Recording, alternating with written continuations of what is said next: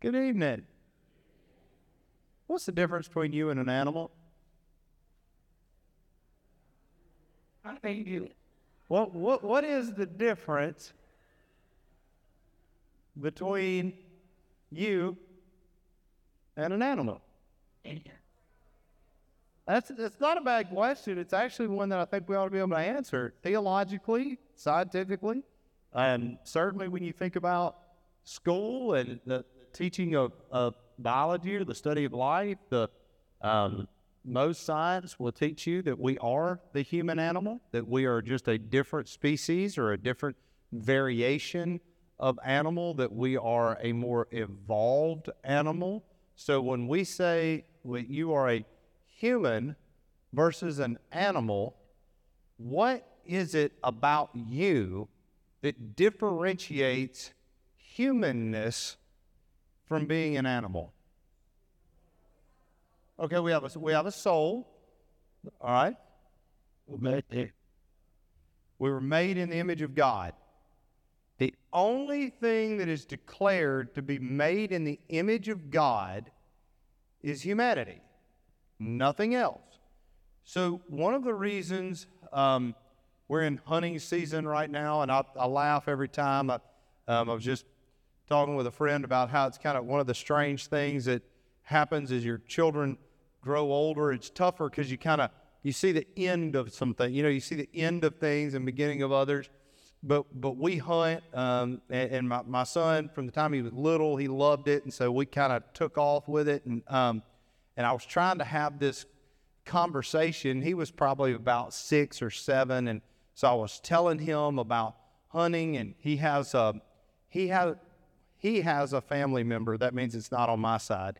He has a family mineral um, that you would call um, that it would be what you would call very liberal, like as far as especially when it comes to hunting and we shouldn't be killing the animals and all things that go with that. So we and I are having a conversation about the Bible and God creating the animals and that He gave the He gave man dominion over the creatures. And one of the reasons that um, that I'm not vegan and pray to God that I never get cursed with that, is that He gave us meat, He gave us that. And so I'm trying to have this, this explanation. So, one of the first deer he shot, he comes in the house and he tells his mother, I have dominion over this deer. And I could, and I don't know if he's I don't know if he'd ever quoted anything I'd said, but he remembered that he had dominion over that. And, and, and I can remember that. And I, I've thought about that over the years, what it looks like to have dominion. Well, we have dominion because as we are in the image of God, nothing else is in the image of God. So if we are in the image of God, then the next question should be what does that mean? What is it about you as a human being that is an image bearer, how it, what is different about us? What do we have that's different than the animals? What is what is different about us? What do we bear when we talk about the image of God? What is that? The first question on your sheet tonight, um, and last week we talked about wisdom, and, and this is almost a wisdom part two, talking about God's wisdom and ours, and how how that we are to understand wisdom and to desire wisdom. And you see that there's a question what is the difference between an incommunicable attribute of God and a communicable attribute of God? Now, those are big theological terms. So, an incommunicable attribute and a communicable attribute. well, before we even jump into it, if you just look at the words, if something is communicable or able to communicate, incommunicable, unable to communicate. So, God has what theologians call incommunicable attributes. And those are things that are defined like God's transcendence, the things that only God has, that makes God different from everything else in all of existence. So when we say that God is independent, that God is immutable or changeless, that God um, is infinite in time, when we talk about um, that God, anything, any attribute that God alone has that is incommunicable, meaning that that is not communicated or shared with any other being. When we say that God has communicable attributes, what does that mean? Those are the things that when we say we are made in the image of God, which is the second question, that's the, the parts that are placed into man. Now, we have to remember that there are, in, in the Bible, when you read about creation, there is a marked difference in man pre Genesis chapter 3 and man post Genesis chapter 3. Because pre Genesis chapter 3, we are reading about Adam and Eve, and we're reading about them in the Garden of Eden, and we're reading about them pre fall. So when God created man in his own image, he communicated certain attributes of himself freedom, power, goodness, righteousness, holiness. Man then bore all of those things that God also had. Man did not have every one of God's incommunicable attributes, but he had all of these communicable attributes. And then we read about the fall. What happened during the fall? Obviously, the perfection of those attributes that we shared with God, like righteousness and like holiness and our ability to converse with God, those were marred in the fall. So now what we read about in the whole rest of Scripture is the redemption story or the story of God restoring to man what he originally desired them to be as image bearers. So, because of the fall, now, even though I still bear the image of God, that image is inherently flawed, right? Because we have now sinned and fallen short of the glory of God. So, to be made in God's image is that how God made us and communicated certain of his attributes that we shared with the Lord. So, now that, that we know that God is all wise, we seek wisdom. Now, when we're trying to understand how do we seek wisdom, we need to define what that looks like versus what the world describes as wisdom. When we talked about wisdom last week, we had to understand what it is that we're hoping to achieve when we say that someone is wise. So, if you're looking for a synonym for wisdom, often people will use a term like knowledge. Is knowledge or knowledge and wisdom synonymous? Now, you can't have wisdom without knowledge, right? But you can have knowledge without wisdom. Everybody kind of follow me on that? So it's a, a basic logic problem that we've got. So, what is the difference then in someone who is wise versus someone who may be intelligent? Application, I heard the word application and also heard the word discernment. Those are two words you can't knowledge and knowledge and wisdom um, are separated by the ability to apply that knowledge or discern that knowledge. So then we have to ask the question if we believe that God is all wise and God communicates his attributes to us, is there a possibility of finding wisdom without finding God?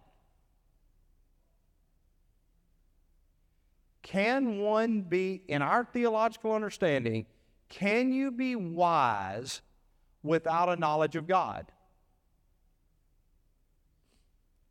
what we know that the Bible teaches over and over again. Um, first of all, Proverb, Proverbs 1 7. The fear of the Lord is the beginning of knowledge, but fools despise wisdom and discipline. So, what we're looking at in the, the, the world in which we live is the denial of, of God, the denial of the morality of God, the, the denial of the order of creation of the Lord, what we see is the downfall, all the woke enterprises that we see, the things that we see falling down from academia, is obviously you have people that have a lot of knowledge and have a lot of intellect, but when you divorce knowledge from God, you end up with what we are seeing play out not only on university campuses, but even in small town communities like the ones we have, because it filters down. Sometimes it takes decades. And so, what we're actually reaping the harvest of now is much of what started in the 60s and 70s took root with students, and now we're seeing that play out with an absence of the wisdom of God because of the absence of the recognition or the fear of God. So if someone then wanted to, to lay hold of, of biblical wisdom or the gift of wisdom, the first step that the Bible says that we must have is that you have to learn to reverence God or you have to learn to fear God. We talked about that some last week. So this is more of just a, a reminder. You cannot have biblical wisdom without fear of God. Fear of God is simply a reverence for God of recognizing the magnitude of who God is and the smallness of who you are. Did anybody, and my mother may have been the only one that used this expression, but I heard a lot growing up, Mister, I think you're getting a little big for your britches. That was my, my mom liked that one, um, and I heard that a lot, and that kind of meant that I had was obviously had pushed the envelope a little too far. I had probably run off at the mouth a little more than I should have, and, and I, I, I, I perfectly understood what that meant. I thought about that this week because I can kind of hear, hear her voice sometimes. Um, God uses different things, and I still hear that sometimes in my mind and in my heart. But a lot of times mm-hmm. now, it's like her voice, but it's applying a lot of times to my own relationship with the Lord because I feel like sometimes that's exactly how I am with the Lord when we don't allow ourselves to be small in front of the magnitude of God. We can get too big for our britches without realizing that part of that is we lack a humility before the Lord. We lack a, an understanding of His grandeur and our inability and so, as we're trying to understand wisdom in just a moment, we learn that it's a reverence for God and then an, the willingness to receive the Word of God. Um, this coming Sunday, I'm excited. Colossians 3:16. It tells us that we are to allow the Word of Christ to dwell richly in us. It is impossible to have wisdom without having knowledge. You cannot have knowledge if you ignore the very source of that knowledge, which is the Word of God. So there's a lot of people that are, in my mind, very presumptuous in their prayer life because they will pray things like, Oh God, give me wisdom to face the day tomorrow. Yet that same person spends no time in the Word of God. And it's as if God has said, I have given you the wisdom you need to face tomorrow, but you're not seeking that wisdom, but you're wanting me to give it to you magically, that God's going to somehow just impart this wisdom to you without you learning, discerning, reading, seeking. And so, a reverence for God combined with a reception of the Word of God are, are two of the steps. But to understand what it is we're seeking, if you do bow your head and you say, Lord, give me the wisdom to face tomorrow, what are we really praying? And so, to help us with that, the fourth question on your sheet asks, What does having the gift of wisdom not mean?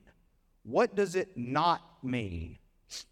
And, and I guess as I've gotten older, not only in my own personal life, but I'm getting increasingly okay with this in pastoring people because I get, as you can imagine, you get a lot of them too, all kinds of questions. Some of them good people say there's no such thing as stupid questions. I promise you, there is such thing as stupid questions. All right, but you get them from all ranges. You get really good questions. You get some stupid questions. You get all along the way. But what I there's a commonality sometimes that I see people. The the biggest questions sometimes they have is, and I think this kind of highlights our misunderstanding of what wisdom is, that if you knew the Lord better, if you had a closer walk with the Lord, if you were more biblically wise, then people think, and that's why sometimes they come to a pastor because they think, well, because of what he does, he would be these things, so he would automatically know why all these things happen. So, what biblical wisdom is not is knowing why everything happens, knowing what God's purposes were, why God allowed this to happen, why God caused this to happen, why this happened and why this didn't happen. That is not biblical wisdom. I, I want to give you a homework exercise besides the book. I want you to get the book, I want you to read the book of Ecclesiastes. But here's how I want you to read the book of Ecclesiastes. I want you to read it all at one time. The reason that people don't understand the book of Ecclesiastes is because they write, try to read it in little chunks. And it doesn't make sense because Ecclesiastes is inductive versus deductive. All right, now just follow me on this. When you write a thesis paper, or just if you've ever been to church here on Sundays, 99 times out of 100, the sermons that I preach are deductive. And what I mean is, we start off, and I always put a big idea on the screen. So here's my big idea. Now let me show you from the text and prove the thesis or prove the big idea, and we walk through the text.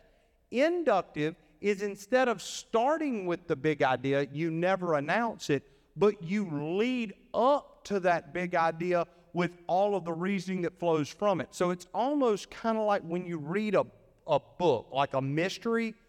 A mystery would be terrible if the intro to the story said, This is who's gonna, this is how it's gonna end, this is who the killer was, now enjoy the story. Nobody'd read that. It'd be awful. So you're reading to get to the conclusion. Does that make sense?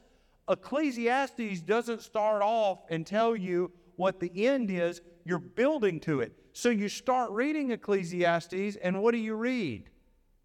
In the King James, it's vanity of vanities, or and NIV, meaningless, meaningless. Everything is meaningless. Well, if that's the big idea, this is a depressing book, right? So we, we've got to try to understand that, and we're going to get back to that in, in just a minute. But understanding what wisdom is not is wisdom is not finding every secret purpose or every unusual thing. And I, and I don't know where we've gotten to as a society, or especially in Christian culture. I see a lot of churches that are sick because they have elevated people that come up with the most outlandish things and made them, given them leadership roles. Because people will say that they had this thought and they connected this and they, they heard this, and so God must have meant that by it, and they had a vision or they had a dream. And you know what? I had a dream the other day, and this was this this was a dream I had this week. I'm just being honest. I told y'all I'm weird. I got invited to speak somewhere, and I showed up. It was like, and so I walked in, and I thought it was going to be like an auditorium, like normal, but I was in somebody's house, and I was like, why am I at somebody's house? But for whatever reason, I brought a beanbag chair with me. And I've got it, and everybody wants to know why I brought this beanbag chair, but I don't know why I brought the beanbag chair. But in my dream, I'm very defensive about it. Like, I, don't, I want everybody to quit asking me, but for whatever reason, I won't put it down. And I woke up, and you can't help but you're like, what? I don't we don't even own a bean. Like, I don't, I don't even remember the last time I saw a beanbag chair. But what we have gotten to in society is somebody will say something like that, and then they'll say, But you know, I thought about it. And after thinking about it, I think the beanbag chair represents how God wants to envelop you with His presence.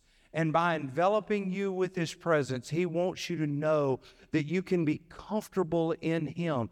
That didn't mean that. I had a weird dream about a beanbag chair.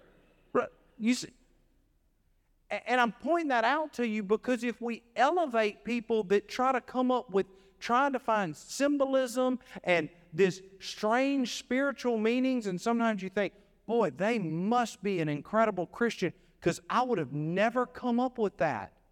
You shouldn't have ever come up with some of that because it's not what it means. But we have people that would rather elevate wisdom to these weird experiences than they had actually somebody who was taking actual Bible text and applying it to real life situations. Somebody that is biblically wise is not somebody who can ride down the road and see a cloud formation and begin wondering if it's a scene out of Revelation. Real biblical wisdom is you are in a conversation, you are with somebody, you have a, a there's a circumstance that comes to mind, and you, biblically your worldview is affected enough that the way you act, behave, and think is formed by the knowledge of God through His Word. That's biblical wisdom. I've gotten to where I am so tired of elevating the weird to super and giving it a supernatural quality that I finally have, have, have gotten to a point where I think we have to be, when we say discerning, we got to be more discerning about some of that and how we ingest it. So, what does it mean then? What does it not mean? So, what does, what does it mean for God to give us wisdom? All right, this is, and I like the way Packer makes kind of parallels these things, especially because it's been in my own life. Um, I've kind of shared with y'all before. It's just y'all, unfortunately, y'all are victims sometimes of my examples because it's just what I'm living through. Um, but because I've got a 15 year old and a 14 year old, driving is on the brain. And so, um, and it's amazing how two, I've told you this, any of you that have more than one child, I don't understand it. I do not know how genetically two human beings that came from the same two human beings that grew up in the same home are this different. So, so we're trying to teach driving right now, and and God love her, my daughter. Cautious is not the word. I'm talking about the ten and two kid, like where you're like out on the highway and you cannot see, like the car is so far in the distance you don't know what color it is, and you're going, we need, we can go. Well, there's a car. Well, if we're going to wait on that car, you're going to be collecting Social Security before we ever get to the DMV. Like, and we're on 98, like trying to get from Summit to my house out 98. And she's driving, and we are going 36 miles an hour. And I said, baby, they're going to kill us. Like, they, they are literally going to kill us. Like, I'm not wanting you to speed, but we've got to go 50. Like, we have to go 50 or they're going to kill us all. And, and so, when, and then, so the other day I thought, okay, when my son gets to be 15 and he's got, I want to be ahead of this curve. Like, I want to kind of have, I, I think I should have, we should have done a little bit more. You got the whole year to learn, but I'm kind of like, I pro- this is on me. I should have, we should have been doing more before we turned 15, so I wouldn't be living through whatever this is right now. So my son the other day, he's 14, and I'm like, you're going to start driving, Jack. So he's been driving some. So I've always let him drive, you know, for off road or hunting or whatever. So the other day, and if, and I'll tell you the road. I'll come down 98 and I take a right um, right there by Magnolia Electric, Robert Jones Road come, comes in right there. And I pulled and I said, All right, wrap us, it'll wrap all the way back around to 98. And when you get back to 98, you make the circle and we'll wrap all kind of a, just a big country loop. Let's go. He jumps in the truck, scoots the seat up, puts his seatbelt on, throws it in drive, and we take off. And when I say take off, there's a concrete bridge on Robert Jones Road. I think we caught air in my F 150. I look down and we are going 53 miles an hour. Whoom! Never checks it. It doesn't seem to be bothering you. So I'm, I'm like, hey man, you need to like this is a residential like like bring it bring it down. And he and he was like, what's the speed limit? And then I'm about to lose it. I'm like, I told you, I don't care what the, I told you to slow down, you know. And so I'm having these flashbacks and I'm like, I'm failing here. And so with, you know, what does that have to do with anything? Nothing. I just wanted to tell y'all that story. No, it, it, it, it really does have something to do with it. Because when we're teaching somebody to drive, if one of them gets behind the wheel and they say, why do you think they decided to make this road this width? I don't know, drive. I stay in mm-hmm. the right hand side of the lane and drive. Why do you think that when they cut this road that this curve is at this angle, and why didn't they kind of take more land and make this, I, I don't know, drive? Like, look at what you're doing. Quit asking me questions about all of that and pay attention. Look ahead. Why do you think when they came to this stop sign, I don't know, stop at the stop sign, stop at the stop sign? Well, you say, what does that have to do with biblical wisdom? It has everything to do. Biblical wisdom is a lot like driving, it's how you react to the real things that happen in your life real relationships, real people, real temptations. Biblical wisdom is not sitting around in a philosophy class talking about, I wonder what the purpose of this and why this happened, and what if this hadn't happened? I don't know, drive. I don't know, drive. Biblical wisdom is understanding that it's not about understanding everything about the ways of God, it's understanding what God has told you to do in the specific the specifics of your life and then acting on it. That's what it looks like for God to give us wisdom. So then we're back to the book of Ecclesiastes then. When, when I challenge you to read that, if you start in Ecclesiastes, and, and obviously we don't have time for me to, to, to walk through the entire book, but if you start reading it, I'm, give yourself a block of time. It's not that long, 12 chapter. Just read through it. Because if you don't, you're going to get really depressed because it's depressing. Because he starts off, and if it was deductive, then the main point is everything is meaningless. And then he proves that point. Knowledge is meaningless, wealth is meaningless, pleasure is meaningless, it's all meaningless. And then he then takes his subpoints, and he, all of his examples prove his subpoints. And he's basically saying, I've had it all. I've done it all. This is, I believe that that's from Solomon, from this Koheleth, who is the teacher, who is, it's like a sermon to an individual, like an older man telling a younger man, I've lived an entire life. Now, this is what I've gleaned from that. And he's telling him, I've done it all. It, it's like the old man that says, Hey, son, anything you've ever done, anywhere you've ever been, any experience you've ever, I've been there and done that. One of the things I'm learning about teenagers is they don't believe that. Like they really don't believe that you've had any of the same temptations, that you've done any of the same things, that you've had any of the same problems. And, and I look back and so I, I, I was kind of, I, I had, I was having that conversation with my own mother the other day, kind of had one of those like, you know, like, we're, uh, not a not a pity party, just kind of going, well, you know, these teenagers. And she said, "You did not speak to me from the age of 13 to 17." She said, "I don't mean that you didn't say hello, but you you were in your own like that was not like you you went into it. You became a and then all of a sudden something kind of turned around again and things changed." And then the relationship began to change a little bit with that. And, and I was thinking about that when, when, she was when, when she was kind of reminding me of that, and I realized that maybe one day, maybe one day, somebody's going to look at me and say, "You aren't as stupid as I thought you were."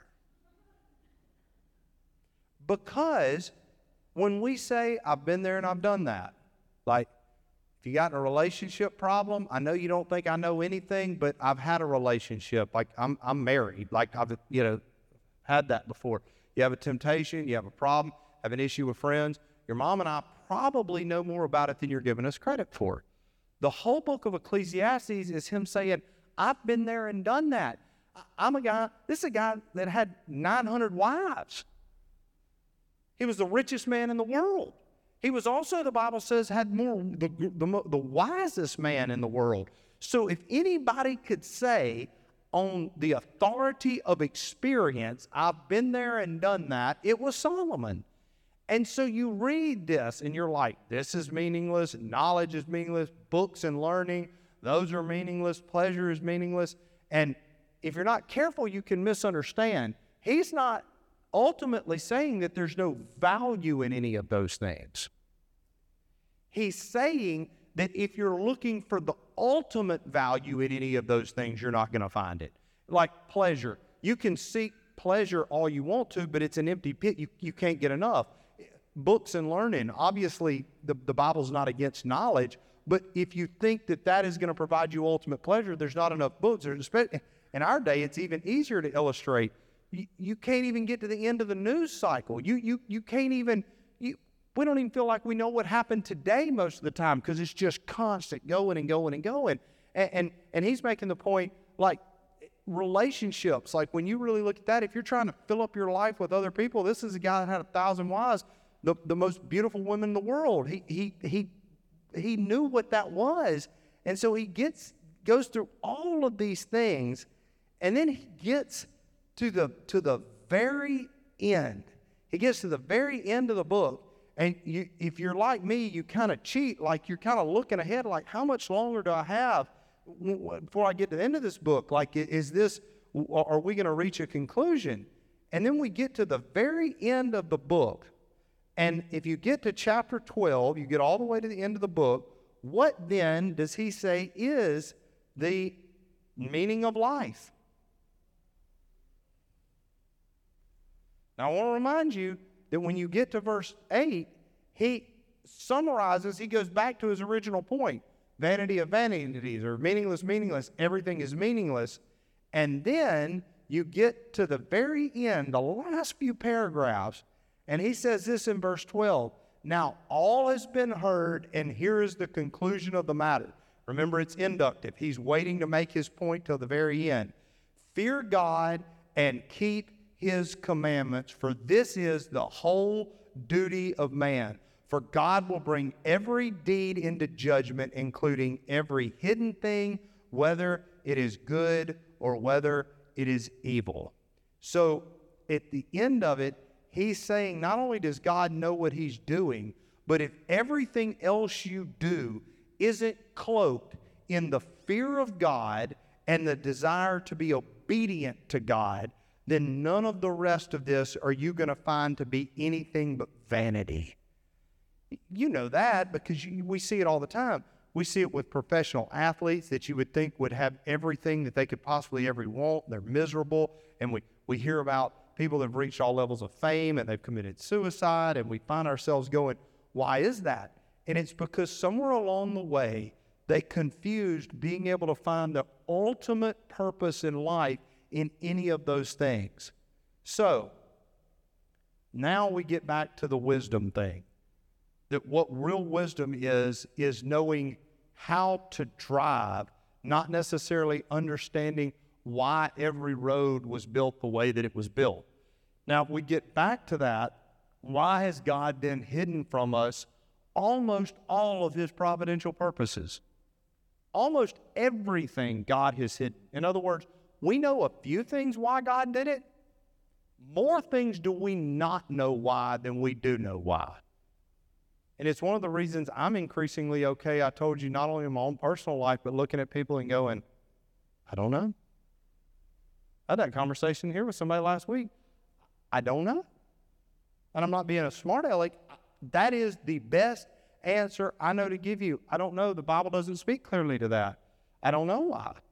And some people will say, well, you'll understand in the sweet by and by. I don't know if I will or not. I, I don't know that how that is, is going to come to fruition.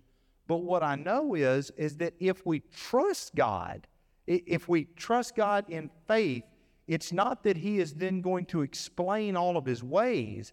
It's that even though I don't understand all of His ways, I haven't neglected faith or faithfulness, and then I'm not pursuing a knowledge I was never meant to have. And, and this is the best way I know to explain it to you. Have any of you ever been to a lecture and almost immediately you knew you weren't smart enough to follow?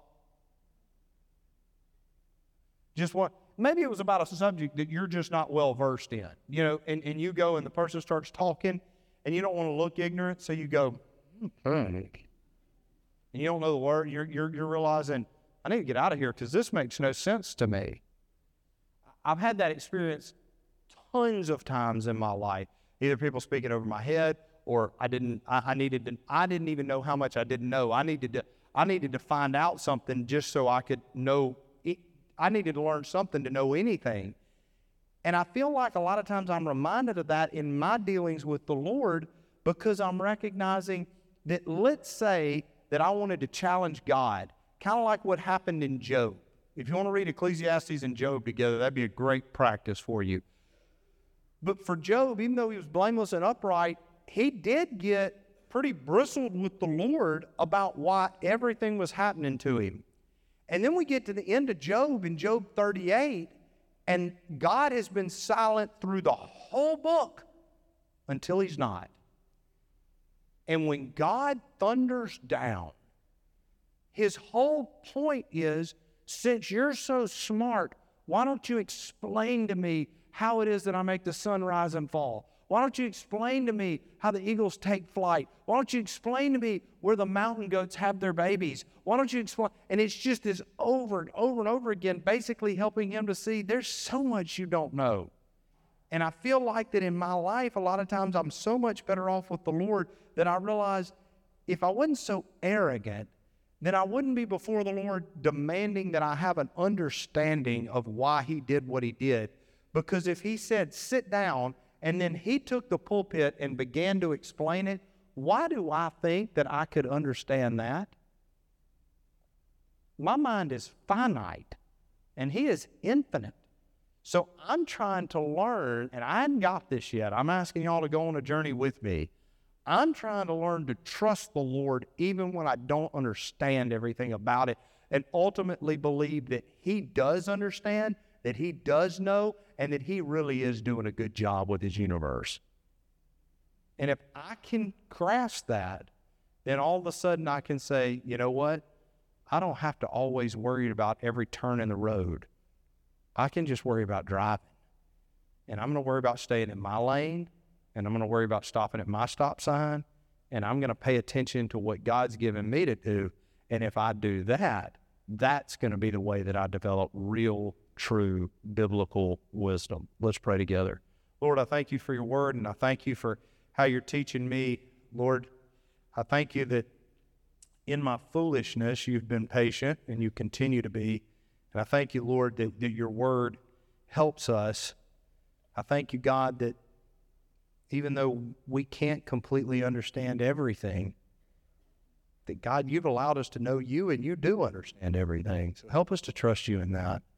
Lord, help us to understand our own finitude and understand that we're so limited. But God, we want to trust you. We want to know you. We want to love you. We want to fear God and we want to obey his commands. The sole duty of man. Help us, Lord. We can't do that if you don't help us. So, Lord, we ask for that now in Jesus' name. Amen.